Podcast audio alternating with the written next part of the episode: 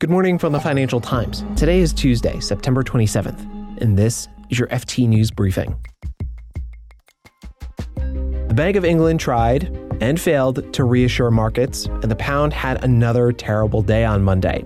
Italy is set to have a far right leader for the first time since World War II, and the U.S. is loosening some sanctions to improve internet access in Iran. I'm Marc Filippino, and here's the news you need to start your day.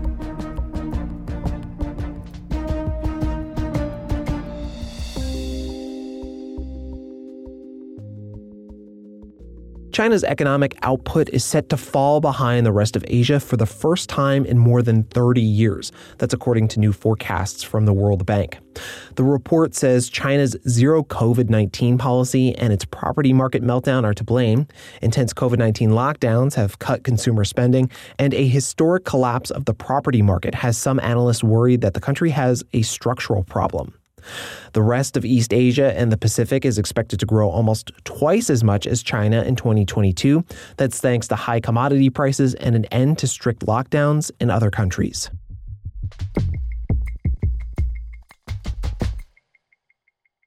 Italians want a far right party in power. The results of Sunday's election showed Giorgia Meloni's Brothers of Italy party won a decisive victory in the snap election. She's now in position to take over for outgoing Prime Minister Mario Draghi.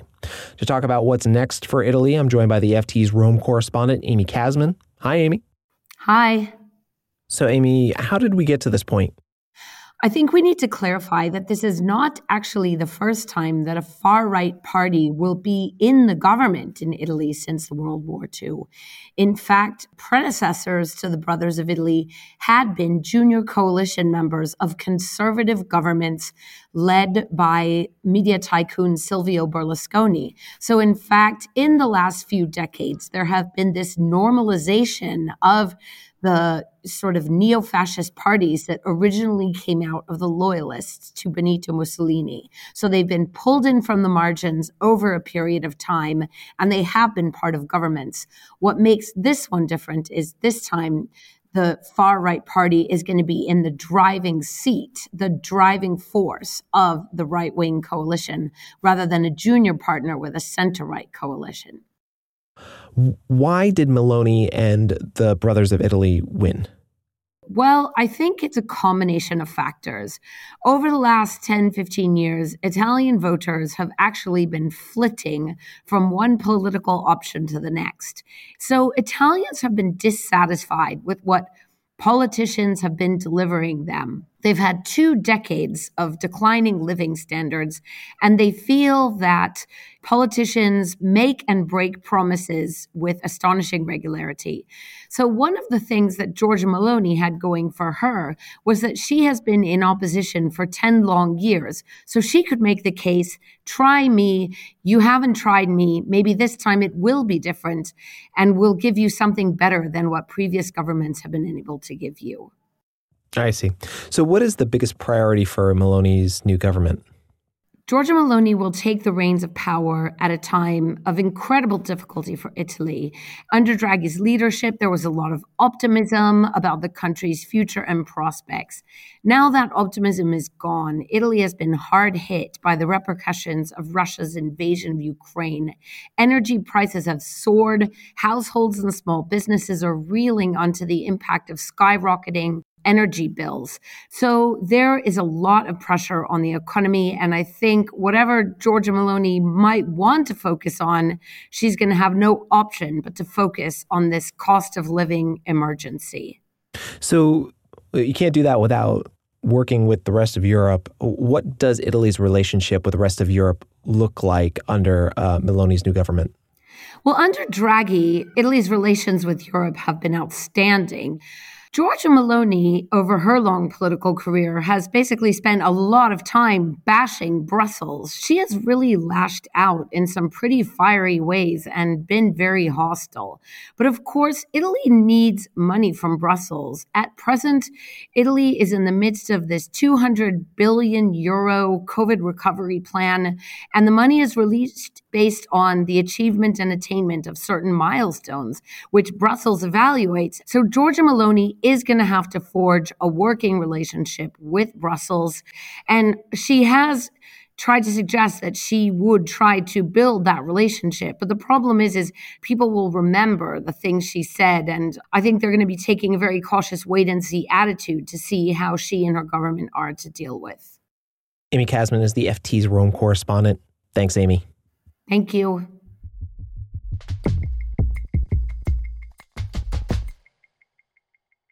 Investors were still shaky on Monday, even after having the weekend to digest the UK government's new mini budget. On Friday, Chancellor Kwasi Kwarteng announced 45 billion pounds in tax cuts. It sent the pound tumbling and government debt sold off big time. Monday traders picked up right where they left off, even with a surprise announcement from the Bank of England. The FT's Tommy Stubbington has more. Let's just recap the roller coaster ride that the pound had on Monday. So, very, very early in the morning, we saw it absolutely plunge, nearly 5% down to the lowest against the dollar on record.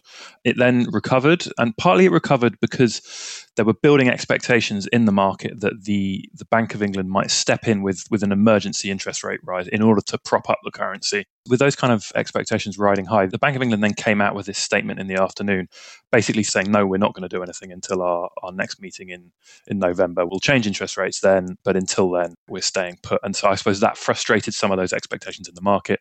We saw the pound go back down again, having recovered all its losses on the day to trade kind of a little bit more than 1.5% lower on the day.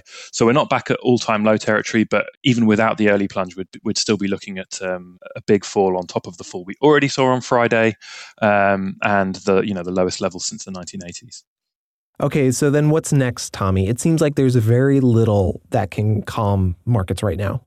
The, the, the, key thing now will be to see uh, the market settle at these levels, or do we see more more selling from here on in? You know, I don't think anybody in government or the Bank of England will be particularly thrilled with the levels that the pound is now trading at. But at least if uh, we don't see further declines, then that would you know help to forestall the sort of sense of crisis that, we, that people were talking about early on Monday. But I think it's it's quite possible that we do see further moves and, and the pressure ratcheting up again on the authorities, both in terms of the Bank of England and the Chancellor, to tell us more. Tommy Stubbington is a capital markets correspondent for the FT.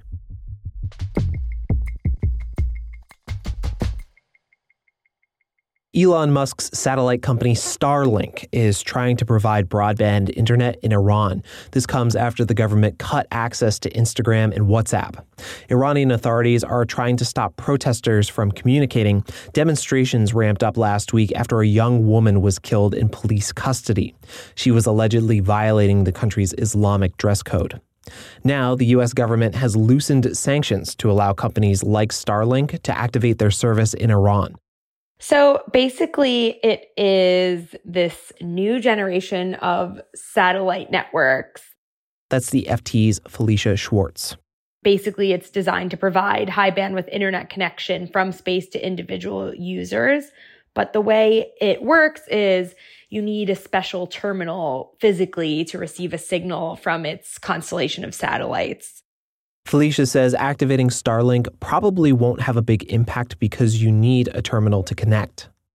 So basically, Elon Musk told my colleagues um, when he spoke to them last week that he doesn't really expect that the Iranian government will approve this and that, you know, someone will need to try to smuggle this in if it's going to work. So I don't think he or the US government has any expectation that this would make it in in like huge quantities but if anyone is able to do it maybe at least some people would have service the loosened sanctions will impact a large range of American tech companies, not just Starlink.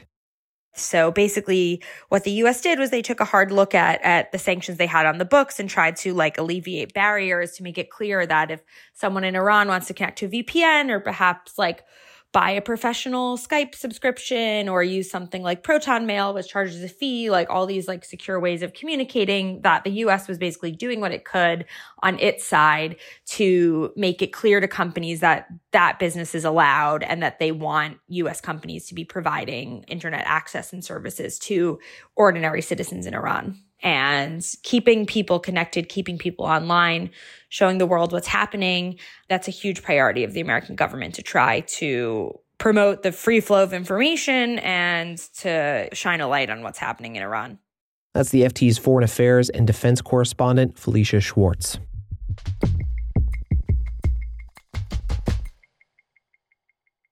Another reminder here to take advantage of our sale just for briefing listeners. It's half off an annual subscription to FT.com.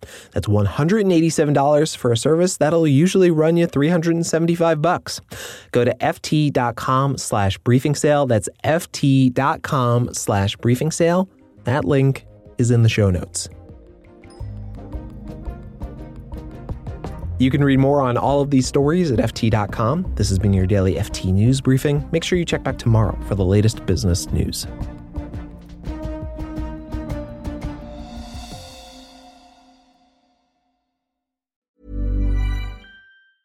Hi, this is Matt and Sean from Two Black Guys with Good Credit. If you own or operate a business, whether it's a local operation or a global corporation,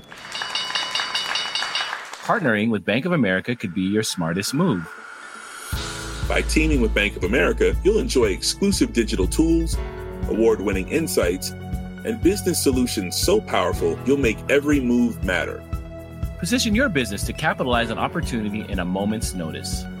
Visit bankofamerica.com slash banking for business to learn more. What would you like the power to do? Bank of America, NA, copyright 2024. For the ones who know safety isn't a catchphrase it's a culture. And the ones who help make sure everyone makes it home safe. For the safety minded who watch everyone's backs, Grainger offers supplies and solutions for every industry, as well as safety assessments and training to keep your facility safe and your people safer. Call clickgrainger.com or just stop by. Grainger for the ones who get it done.